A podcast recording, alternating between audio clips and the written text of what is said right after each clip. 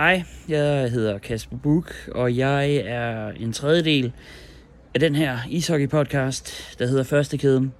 I går der sendte vi øh, den første øh, i sæsonen, den første podcast ud, en sæsonoptakt, hvor vi øh, berørte alle hold, troede vi.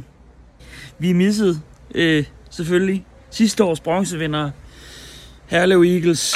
Nu kommer der en lille specialvideo, en lille specialomgang øh, omkring Herlus muligheder her frem mod den øh, kommende sæson 2023, som når jeg sidder her, begynder om lige godt halvanden time for, øh, for Herlus vedkommende med en, øh, med en hjemmekamp. Det her, det er øh, år 1 i Herlev, uden en af deres aller, aller største profiler. Det er nemlig ham, der står nede i målet og har reddet stort set alt, hvad der er kommet imod ham. Han hedder Lukas øh, Horaker, som var en, øh, en rigtig stor grund til, at, øh, at, at Herlev faktisk løb med, med, med nogle velfortjente bronzemedaljer øh, i, i sidste sæson. En er kommet en, øh, en svensk målvogter, en der hedder Erik Hansnes. Det bliver spændende at se, øh, om øh, han en til en kan gå ind og, og direkte og tage over for, øh, for Lukas, øh, for Lukas Horak. Jeg synes, Herlev er svært at give et bud på. Øhm, jeg er helt sikkert nederst i ligaen.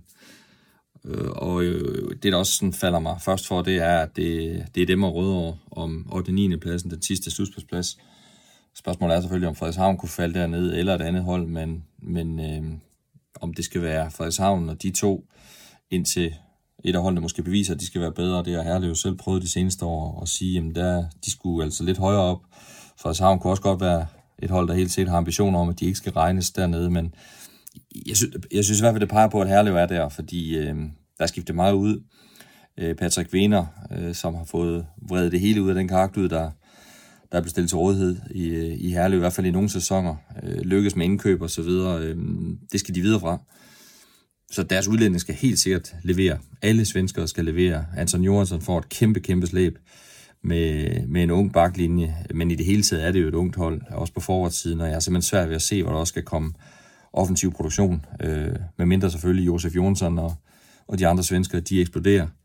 Men Asperup er væk, og Louis Blark Olsen kommer efter sit øh, tømmerarbejde og leverer over 20 point. Jeg er svært ved at se, hvem ellers der skal komme med det. Øh, måske Oliver Troe, som kan få lidt mere plads end øh, de steder, han har været tidligere, kommer med lidt erfaring. Men det er virkelig et, et hold, som skal få meget ud af lidt. Det er jo, det er jo lidt et, øh, et specielt hold og skal, skal fokusere på. De, de imponerede jo ret pænt i, i sidste sæson.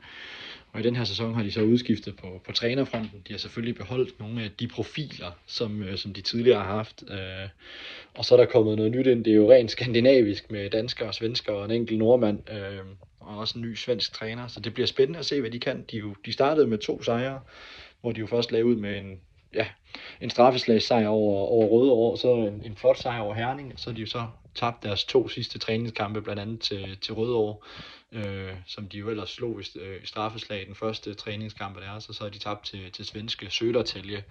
Så det, er, det bliver spændende at se, hvad de kan. Øh, jeg, jeg ved ikke helt, hvad man skal forvente af dem, men, men det bliver nok ikke et top 4-hold. Øh, og så vil sige, at den her offensive produktion, den skal jo trods alt til også, hvis man bare skal vinde 3-2, og, og det, det bliver nogle gange op ad bakke for dem, tror jeg.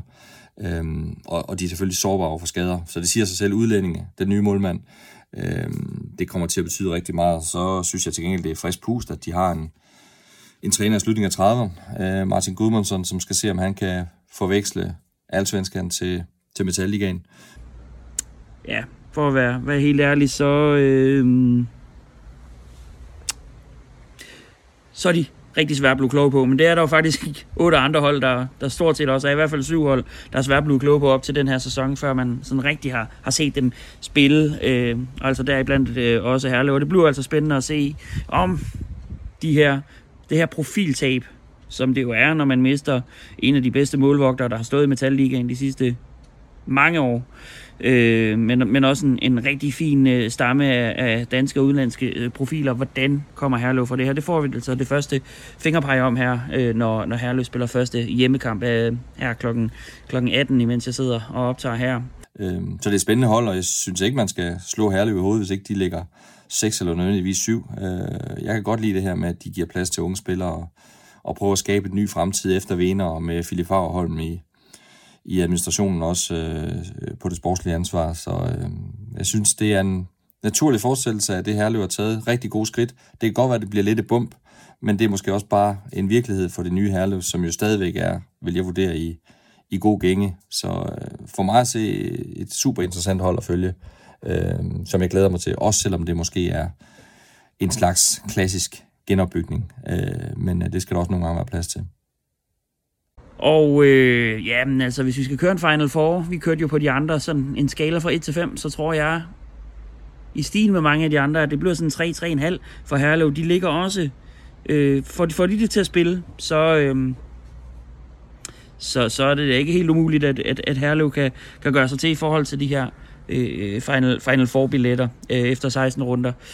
Af hjertet, undskyld til Herlev, Eagles fans, sponsorer og hvem der ellers måtte have interesse i, øh, i den fine klub derude. Øh, rigtig god sæson til, øh, til ørnene derude på Tvedvangen. Og øh, endnu en gang undskyld, fordi vi glemte jer.